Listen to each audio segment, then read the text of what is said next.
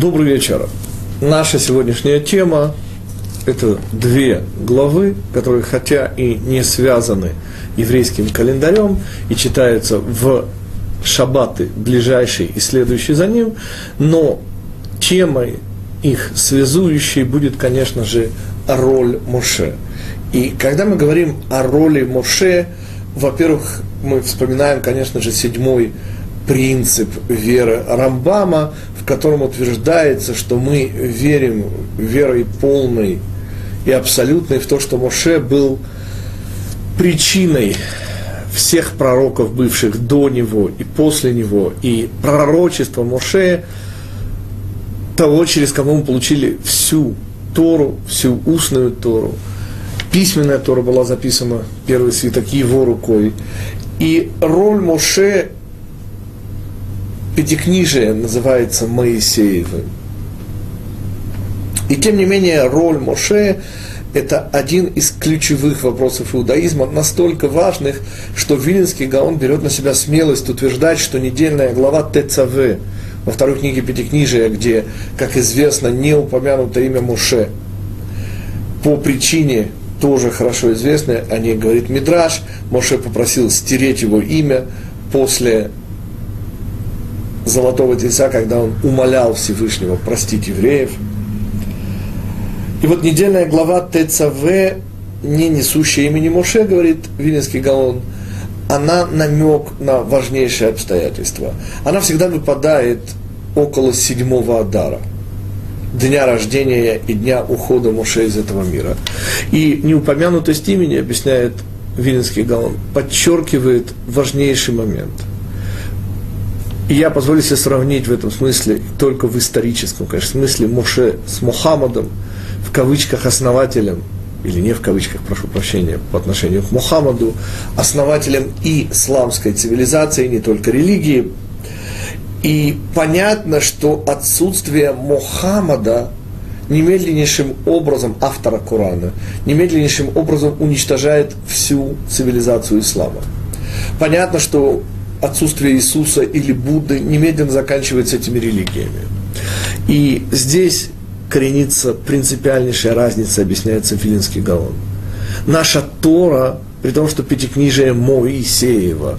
Извините, никакого отношения наш учитель Моше к Пятикнижию не имел.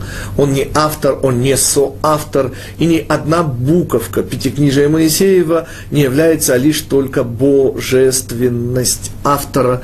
И Моше не посредник ни в коей мере. Именно об этом пойдет речь в двух главах. Корах, который, как мы увидим с вами, заведомо ошибается. И причина страшного наказания для Коров и его сообщников – это главный вопрос, который нас озаботит в этой беседе. Но и даже совершенно другого уровня поползновения в кавычках. Старшей сестры Мириары, которая обращается к старшему брату Муше, все остается в семье.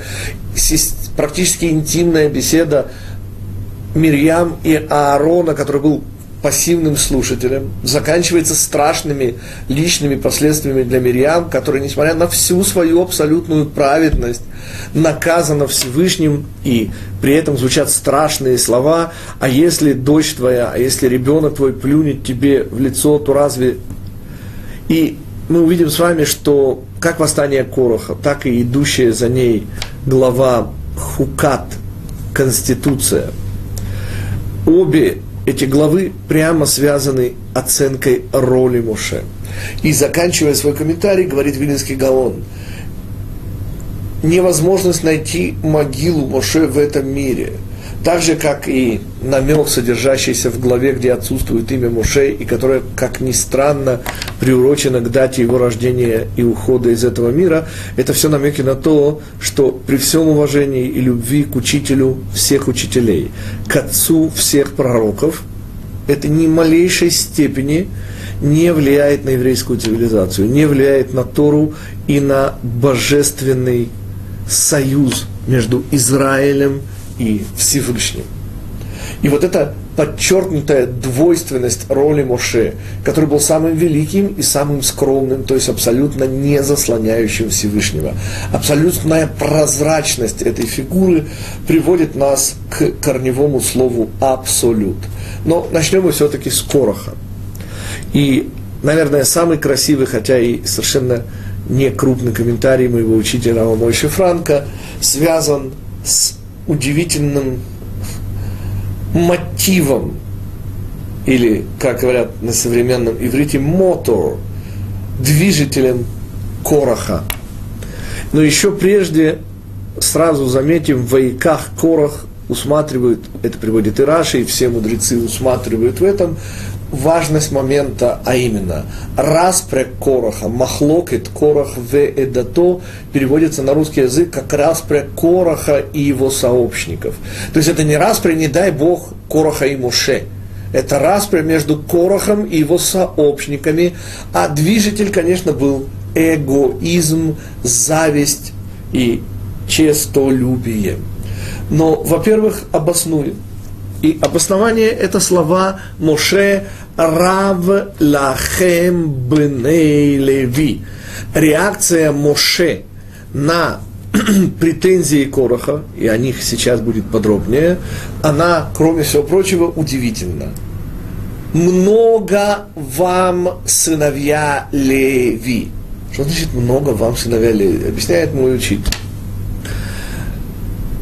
Все что связано с позицией Короха, следует, и это следует помнить по поводу всех желающих, конечно, Корох был первым, всех желающих свободы, равенства и братства.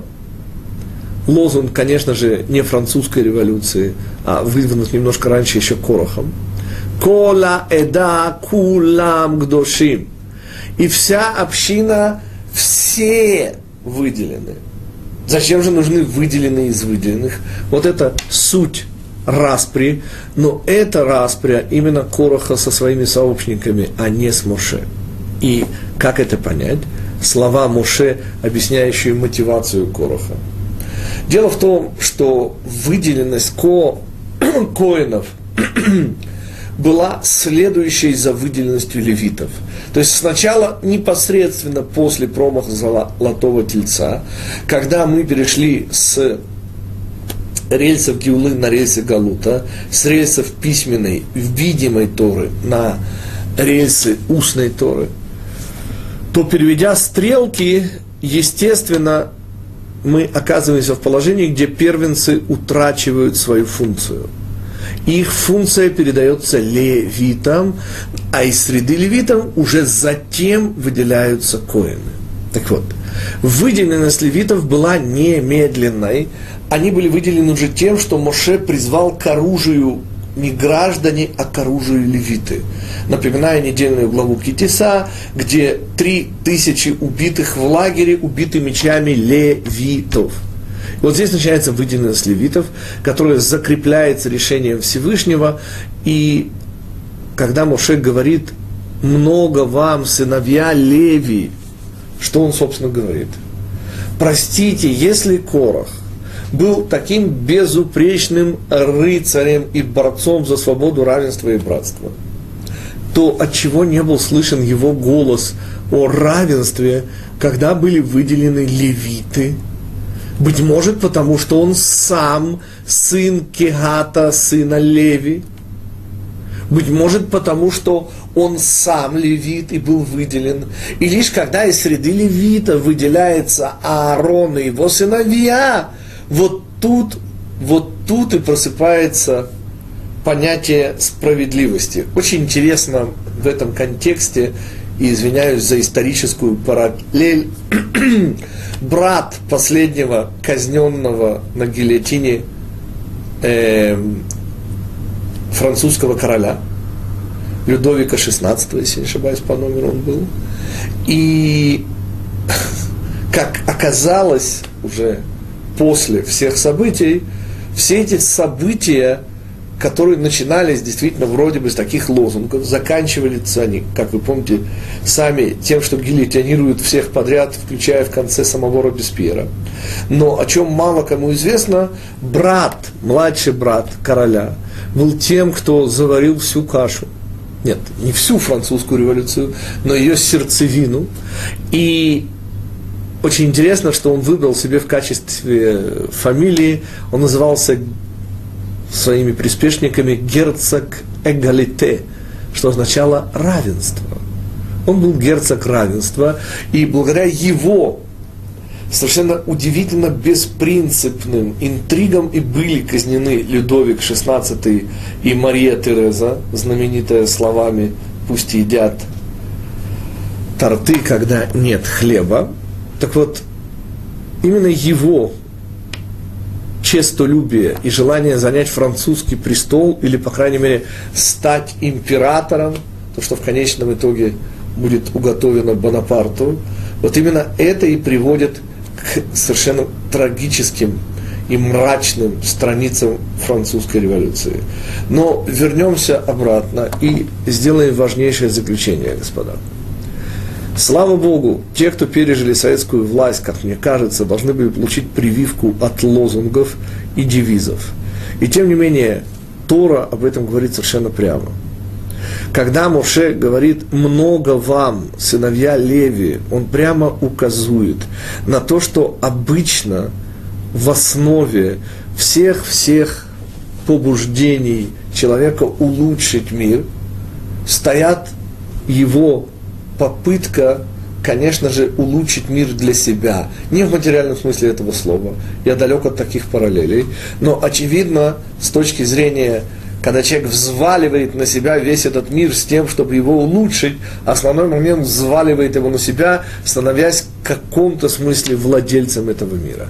И это то, что движет всеми Бонапартами, Александрами Македонскими, прочими Чингисхами, Сталинами и же с ними Мао Цзэдунами. Таким образом, мы, возвращаясь к Хороху, обнаруживаем мотив его поведения. Корах – это честолюбец, который чувствует в душе своей силы необъятные. Это буквально мидраж. Дело в том, что действительно произошедший от Короха по прямой линии Шмуэль был не просто величайшим из пророков, но мудрецы сравнивают его с Моше и Аароном вместе взятыми. То есть Корах нес в душе своей действительно силы необъятные. И по удивительно красивому комментарию Шраби Шалома из Бельз, в Вайках Корах, так начинается наша глава, и взял Корах, взял, а не подождал, пока дадут. Как всегда, схема промаха первого человека, господа, не надо никогда никого ни о чем просить. Я цитирую уже Михаила Фанасьевича Булгакова. Никогда никого ни о чем не просите, захотят, сами дадут. Господа, единственное средство против нашего эгоизма не брать, а дожидаться, когда дадут. И вот этот удивительный, хотя и очень короткий комментарий Рава Шалама из Бельза, по сути, расставляет все точки над «и» в понимании фигуры Моше. И это, наверное, хотя и исторически самый главный, но оказавшийся и самым легким вопросом. Вопрос куда более тяжелый, который потребует от нас напряжения всех-всех сил и привлечения всех авторитетов, это вопрос следующего порядка – от чего наказание Короху и тем, кто участвовал в распре с ним, и сама по себе Корохве, да то распря между Корохом и его сообщниками, очевидная распря, поскольку каждый удовлетворял свой эгоизм, а когда несколько эгоистов, как я всегда люблю цитировать, ме мерзавец да, – это человек, желающий ровно того же, чего желаете вы. Так вот, распря между Корохом и его сообщниками подразумевает наличие общей цели, которая при дележе становится, естественно, намного меньше в размерах. И Датан и Аверам, и он Бен Пелет, каждый из них преследовал свою цель. И отсюда распри между ними. Но вопрос тяжелейший – это вопрос мера наказания. Вот этот самый удивительно двигающийся род земли, который раскрывается, причем у Мальбима присутствует потрясающий комментарий, показывающий, насколько далеко находились шалаши тех, кто участвовал вот в этой, в кавычках, разборке, и, соответственно, показывает, что километры проходил рот, открывая и проглатывая зачинщиков этого бунта. Бунта против чего? В чем, собственно, заключалась претензия Короха? И с этого мы начнем наш ответ на тяжелейший вопрос, от чего такое страшное наказание. Страшное настолько, что мы не можем его сравнивать даже с гибелью Содома и Гаморы или гибелью людей в потоп. Потому что провалиться живьем в преисподнюю, быть проглоченными, э, подобного наказания мы не встречаем нигде в Пятикнижии Моисеевом, и тем более, если речь идет о Корохе, про которого мы сказали, что в принципе наделенный всеми, всеми, всеми способностями, он элементарно не смог дождаться, когда дадут, и решил взять сам. Но если его преступление так кажется невелико, то откуда же тяжесть немыслимое наказание? Если Датан и Аверам это мерзавцы, что называется, со справками и так далее, то Корах и некоторые из его сообщников, сделавшие чуву сыновья Короха, почему столь страшное наказание? И, конечно же, как мы всегда с вами учим, наказание, господа, это всего лишь мера за меру поступка. А если такое наказание, то, следовательно, нам придется увидеть, в чем ужас этого поступка. И мы начнем с известнейших мидрашей. Наверное, самый известный из них – это идиома, вошедшая, вошедшая в современный иврит, талит шекула тхелет. Буквально талит, который весь того самого небесно-голубого цвета, какой должна была быть только одна из восьми нитей цицит. Это, конечно же, мидраж, и претензии Короха в мидраше рисуются двояко. И мы помним правило, сформулированное Равом Моше Шафира, если мидраш рисует одно и то же событие двояко, то это один и тот же общий смысл, это просто рассмотрение одной сути с двух сторон. И так же, как в случае Надава и Авиу, мы с вами совместили три разных точки зрения на эти события. В данном случае нам проще всего две точки зрения. Первое. Пришел Корах к Моше с каверзным в кавычках вопросов и спросил. Талит шекула тхелет. Талит, который весь целиком голубой, требует еще и голубой нити. Ответ Моше был да. Ну, дальше даже не хочется говорить. Второй вопрос, заданный Корохом, вторая версия. Байт мале сфарим хаяв мезуза. Дом полный книг Торы, полностью заполненный мудростью Торы, нуждается в мезузе.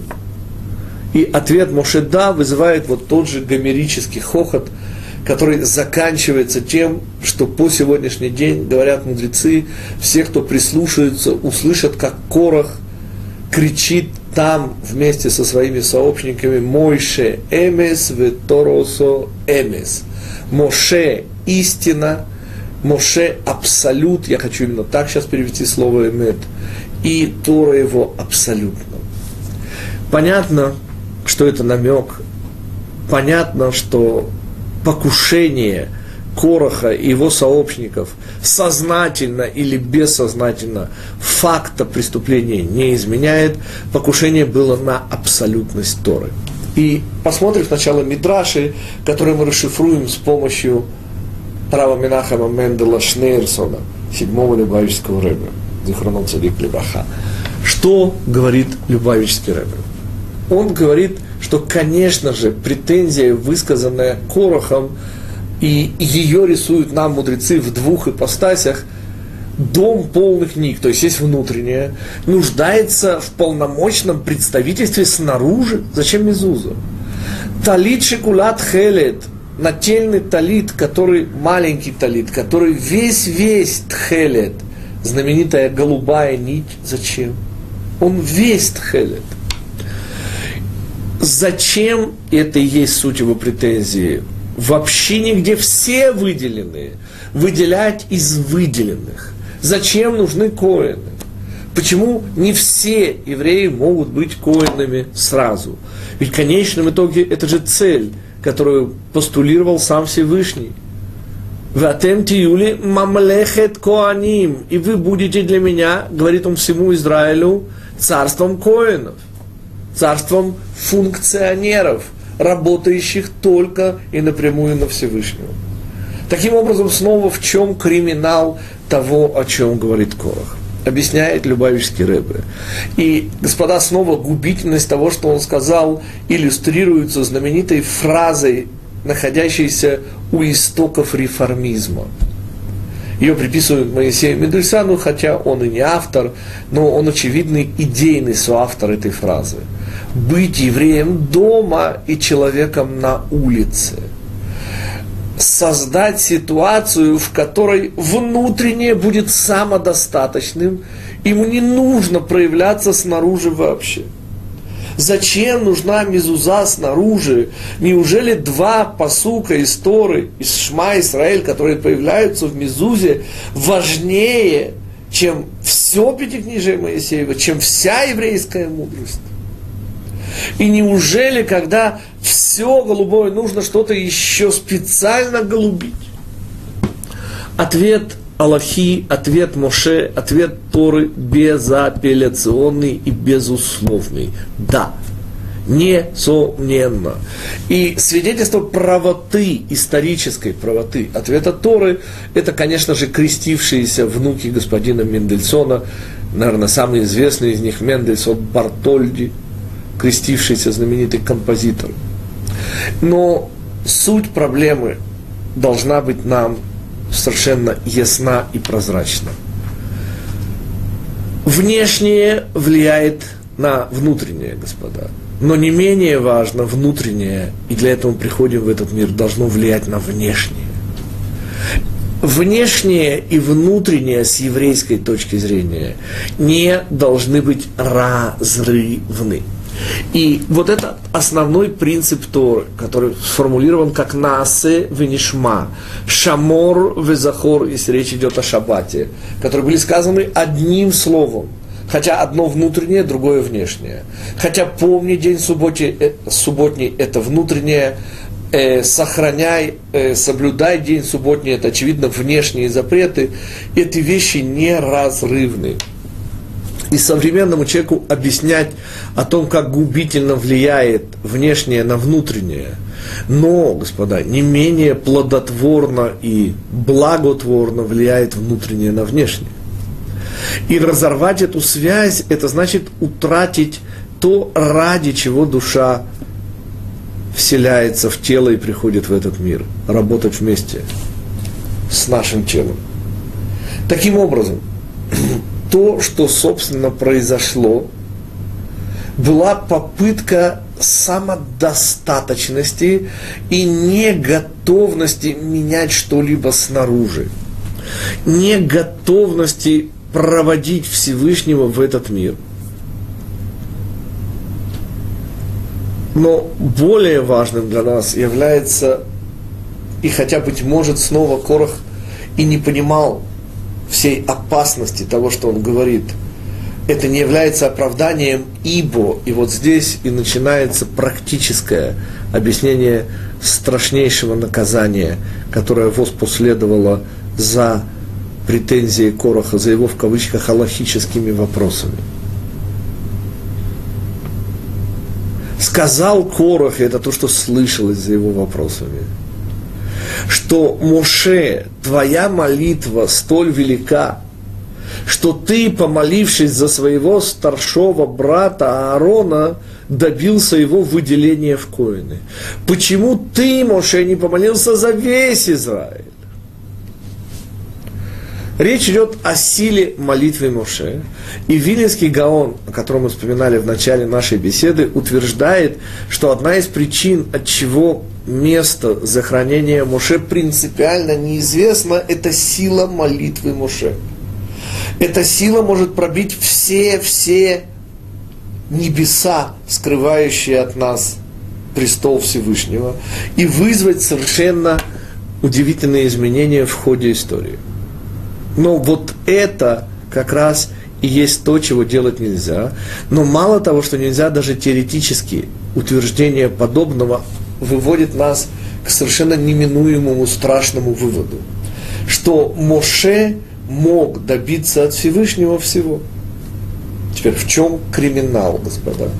В том, что если Моше своей молитвой влиял на замысел Всевышнего, то это значит, что замысел Всевышнего не абсолютен, и способен человек, пусть самый высокий человек, пусть только Моше, но способен вмешаться в замысел Всевышнего.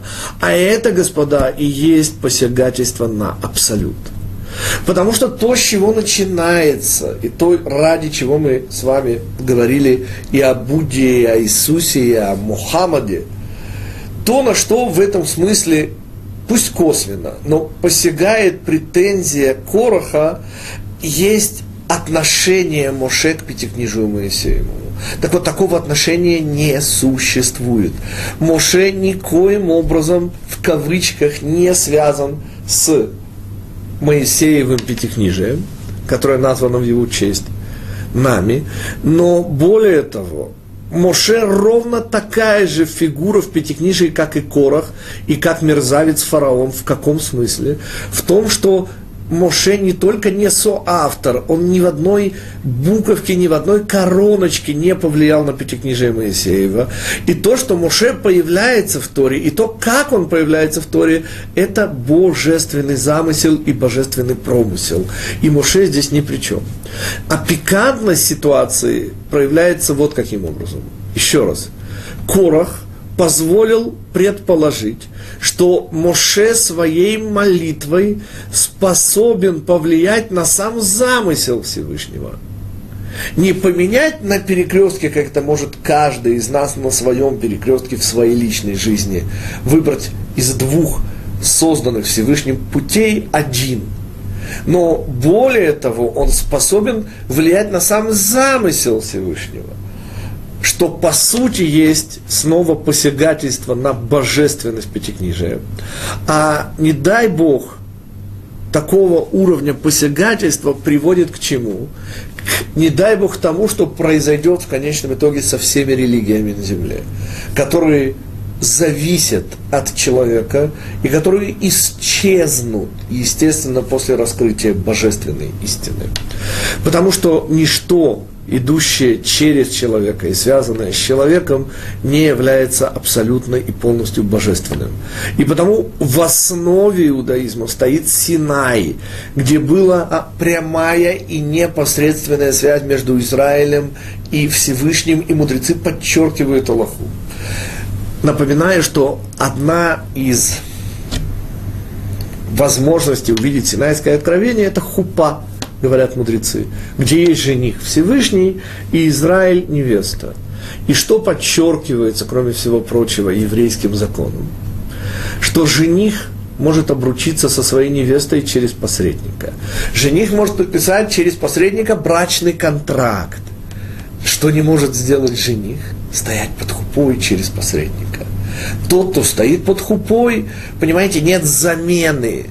И не может быть даже Моше, величайший из праведников, основа вообще пророчества на земле, тем не менее, никоим образом не выступает в роли посредника между нами и Всевышним. И я чуть-чуть сейчас оставляю главу Корах с тем, чтобы потом в нее вернуться, и мы переходим в завершение главы Хукат. Там, ближе к концу главы Хукат, как вы помните, появляется совершенно страшное наказание для Мирьям духовная проказа покрывает ее руки, это действие Мирьям. И я хочу объяснить историю связанную с Мирьям и Аароном, именно через объяснение уникальности Моше, и при всем том, что эта уникальность действительно присутствует, Моше никоим образом, тем не менее, именно благодаря этой уникальности не может быть заподозрен хоть в каком-нибудь влиянии на замысел, на Тору, на божественность.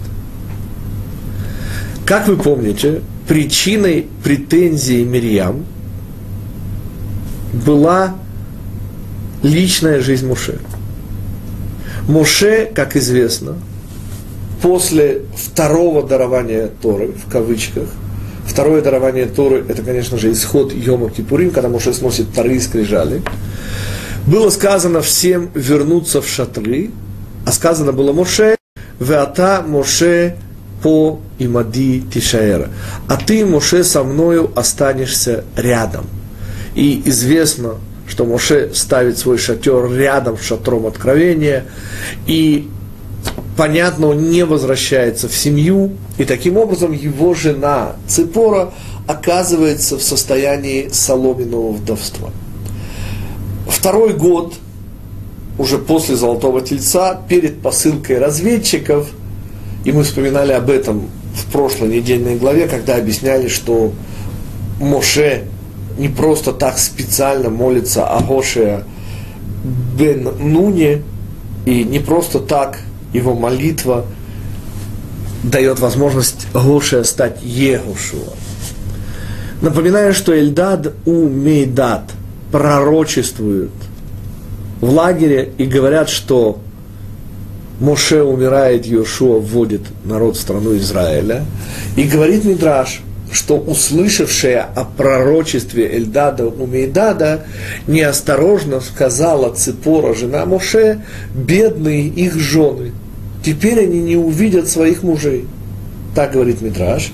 Мирьям, пророчица, величайшая праведница Мирьям, которая стояла рядом, услыхала, и вот именно как продолжение вот этого и был семейный совет – и снова подчеркиваю, не дай Бог, Мирьям абсолютная праведница, никоим образом не выносит это на обсуждение, не дай Бог здесь не было.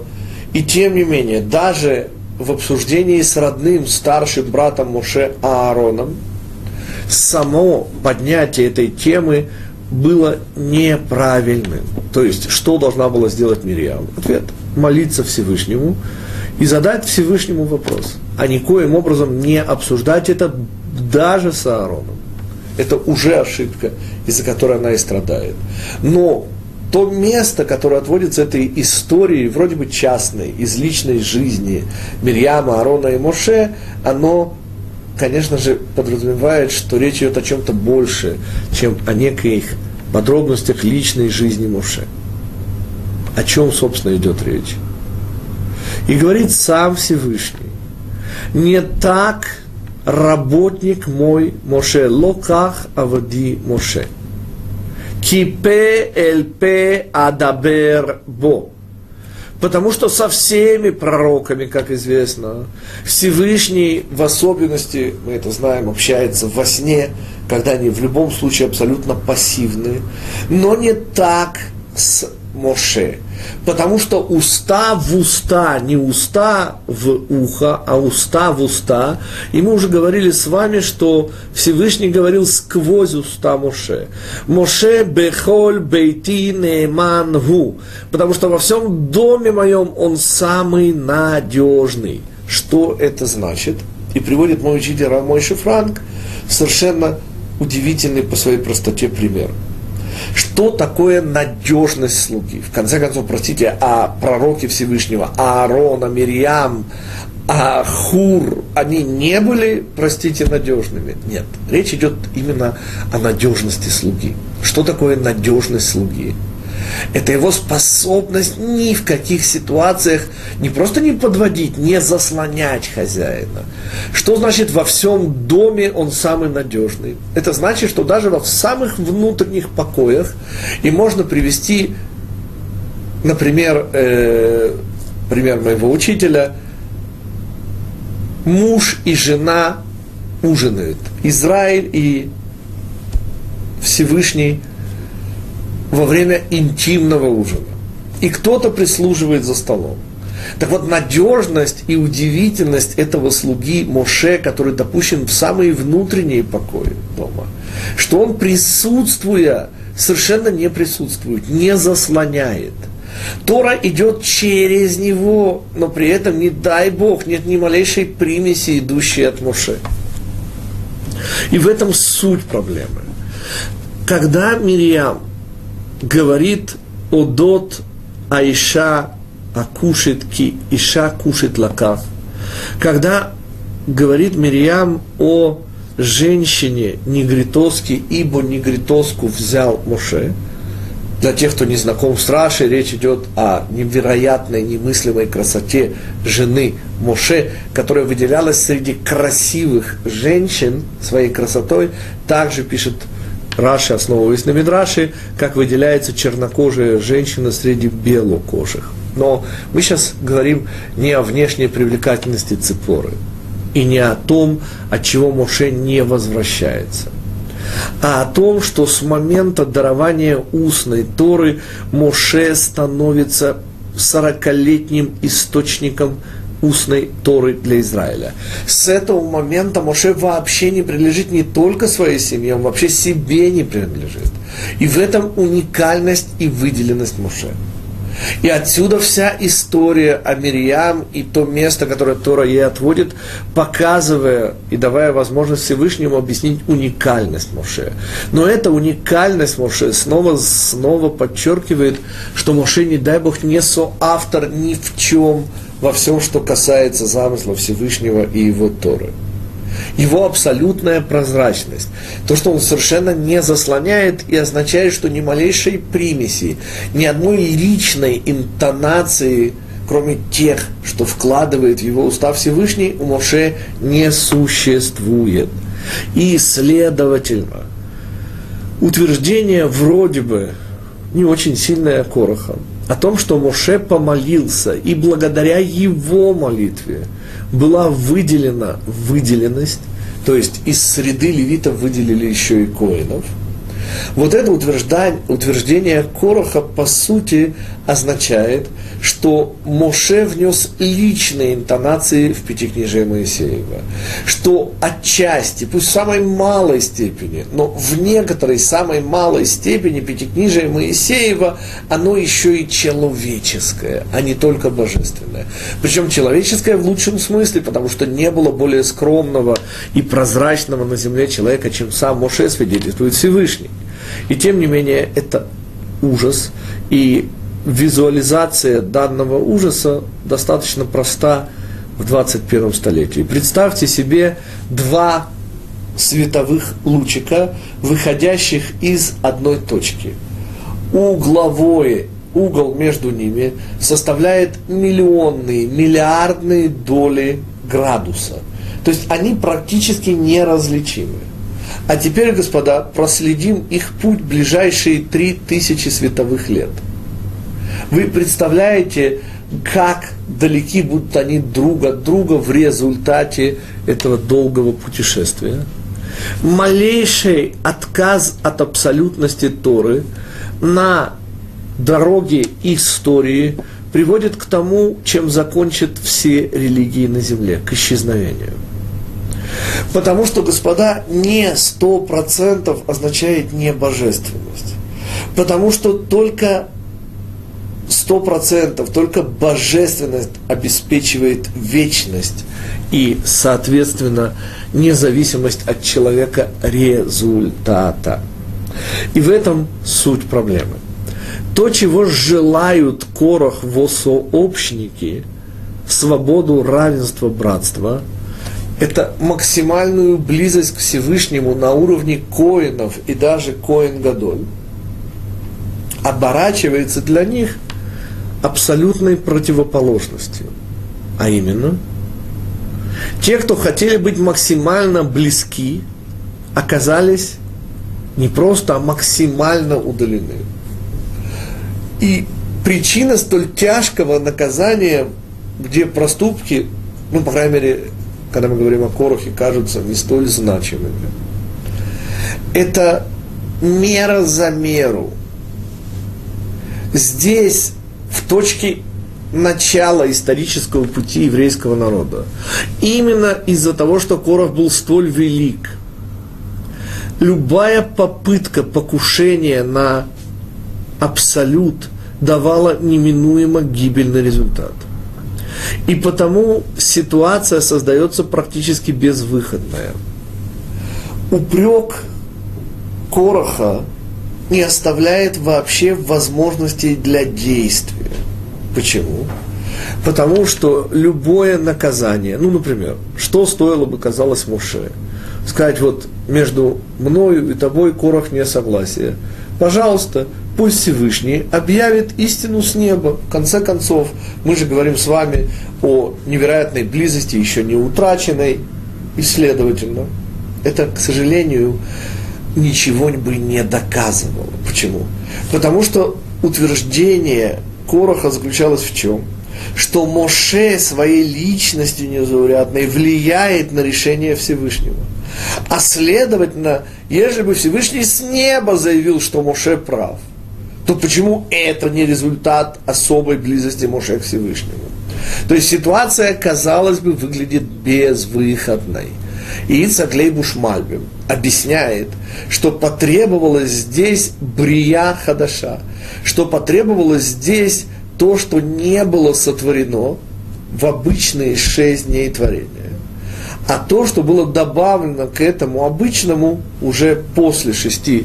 Как известно, десять вещей были сотворены уже после захода солнца в шестой день, до наступления шаббата, и эти десять дней, эти десять вещей включают в себе не только уста Валамовой ослицы, но и вот этот удивительный земляной род, поглотивший Короха в сообщники.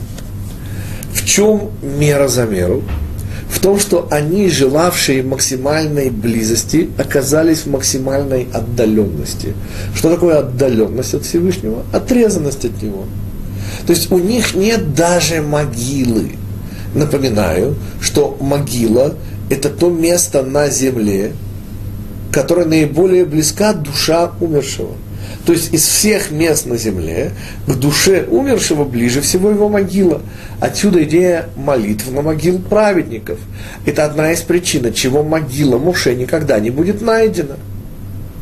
Потому что могила, где адвокатом выступает такой, сейчас мы скажем, этим завершим нашу сегодняшнюю беседу, такой жизнь отдавший за евреев, любивший евреев больше, чем кто-либо когда-либо вместе взятый, если, конечно, не считать Всевышнего Моше, тот самый Моше, которого я называю Аидыше Момы, еврейской мамой, то понятно, что молитва еврея на его могиле, это уже комментарий Виленского Гаона, могла бы дать действительно сокрушительные результаты, и это одна из причин, почему этой могилы здесь найденной евреями не будет.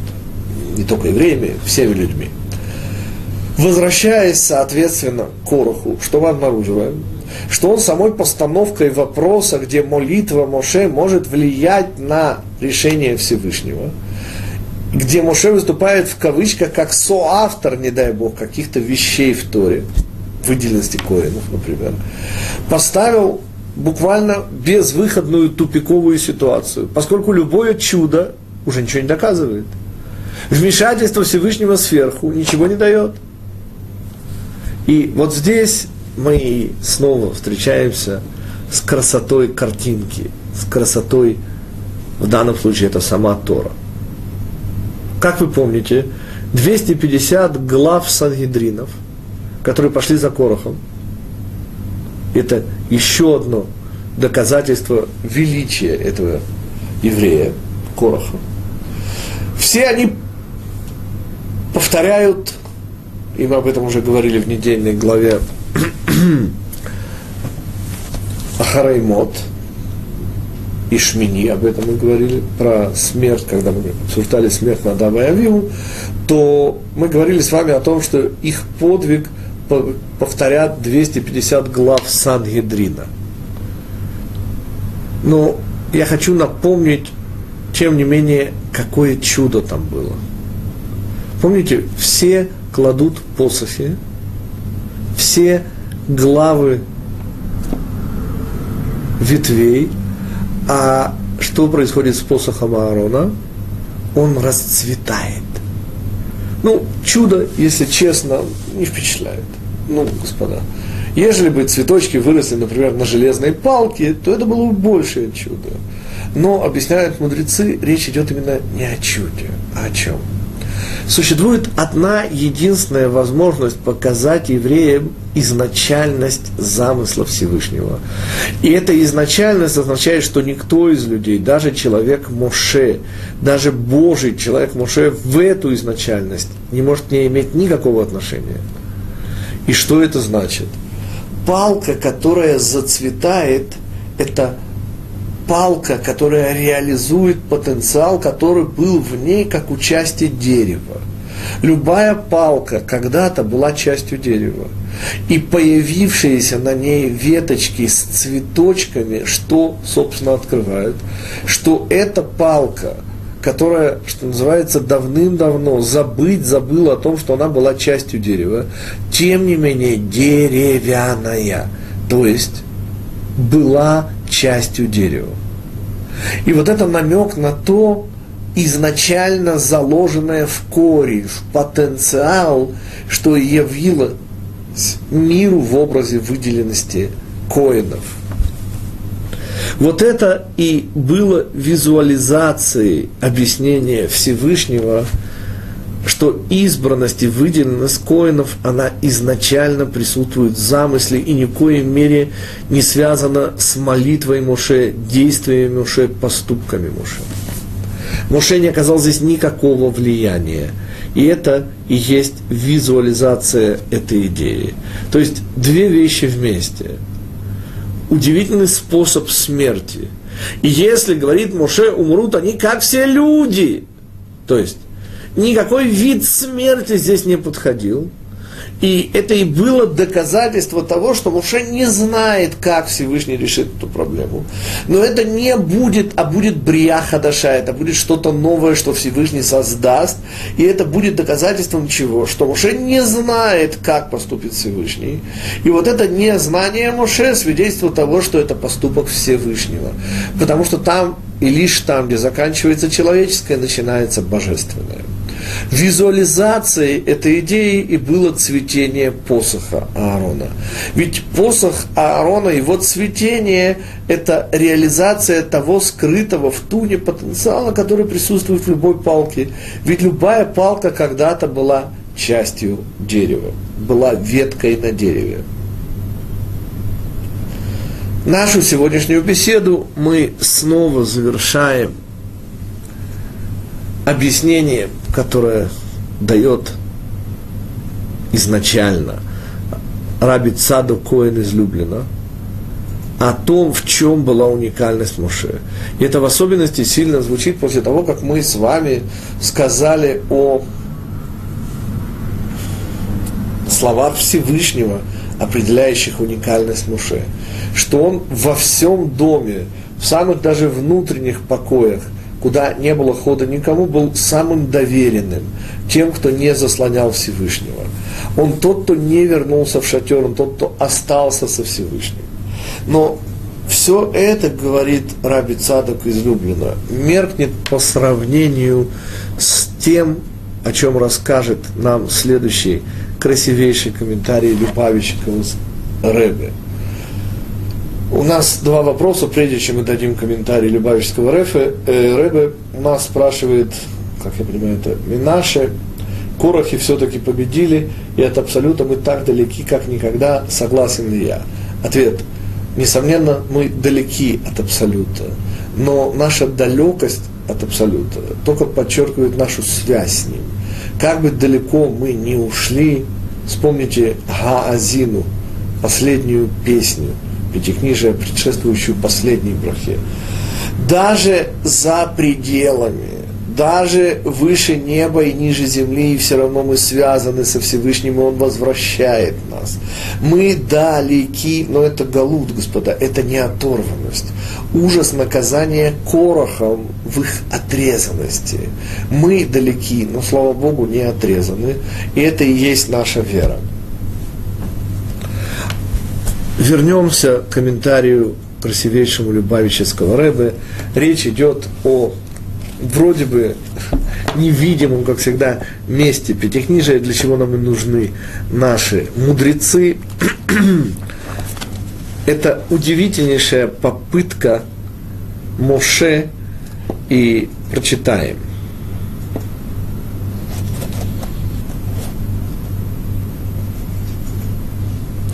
Сейчас я найду этот комментарий в собственной книге.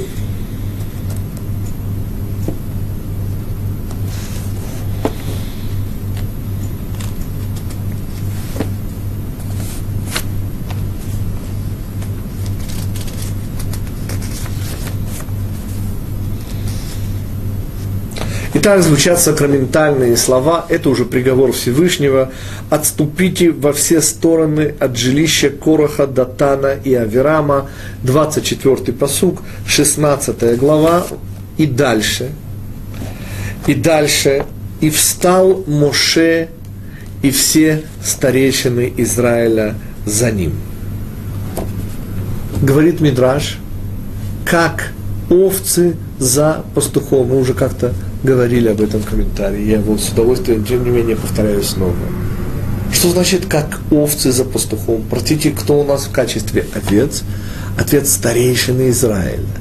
То есть при всем уважении к пастуху, к Муше, назвать по отношению к кому-нибудь, кроме Всевышнего. Да, мы овцы, господа, по отношению к кому? К пастуху Всевышнему. Но чтобы величайшие люди Израиля оказались на положении овечек, которые идут за пастухом, а пастух не Всевышний, объясняет Любавичский Рэбе. Всевышний сказал отойти всем. Господа, когда Всевышний сказал, то последнее слово это всегда слово Всевышнего.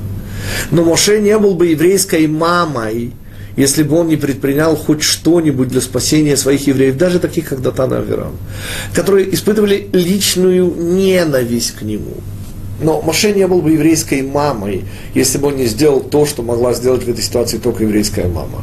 Понятно, уже нет места ни для слов, ни для моль, ни для чего. Для кого и для чего еще есть место. И это мы тоже можем это выучить. Для молитвы самих, уже почти преданных смерти. И потому говорят мудрецы, что даже когда хевер, херев мунахат аль цаваро. Когда уже меч лежит прямо на шее, нужно молиться, господа. И вот эту молитву, способную еще перевернуть ситуацию, последнее, что можно сделать, это дать возможность Короху, Датану и Авераму взмолиться Всевышнему. Вот это еще можно было сделать. Но как это сделать? И объясняет Любавичский Рэбе.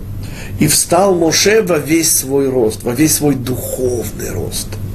Понимаете, Моше встал и одел на себя величие.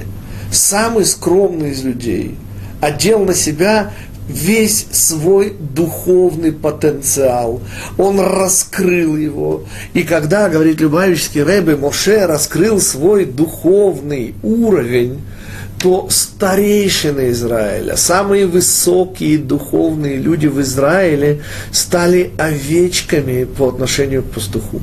То есть вот эта возможность увидеть воочию величие Моше привела самых-самых высоких людей Израиля к образу бессловесных и, естественно, безвыборных овечек. Мотив этого поступка – показать тем, кому предстоит сейчас уйти живьем в преисподнюю, что они, собственно, делают, против кого они пытаются восстать, кого они обвиняют в неких на уровне самого-самого-самого тонкого, самой тонкой тени подозрения?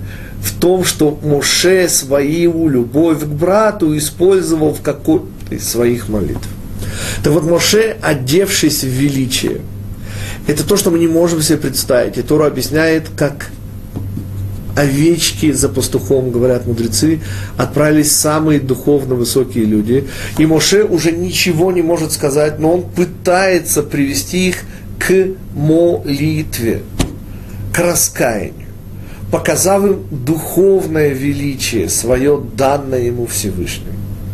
И вот эта попытка Моше уже после приговора Всевышнего все еще добиться раскаяния и, быть может, пересмотра, это и есть то, из-за чего наш учитель Моше – это наш учитель Моше.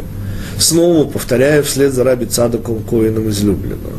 Дело не в том, что Моше был самым праведным и самым скромным и самым доверенным. Во всем доме Всевышнего не было ничего скрытого от Моше.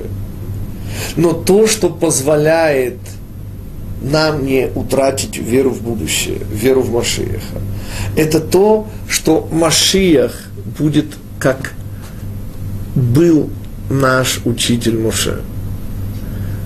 Наш учитель Моше настолько любил евреев и народ Израиля, что для него вообще в этом смысле не было границ.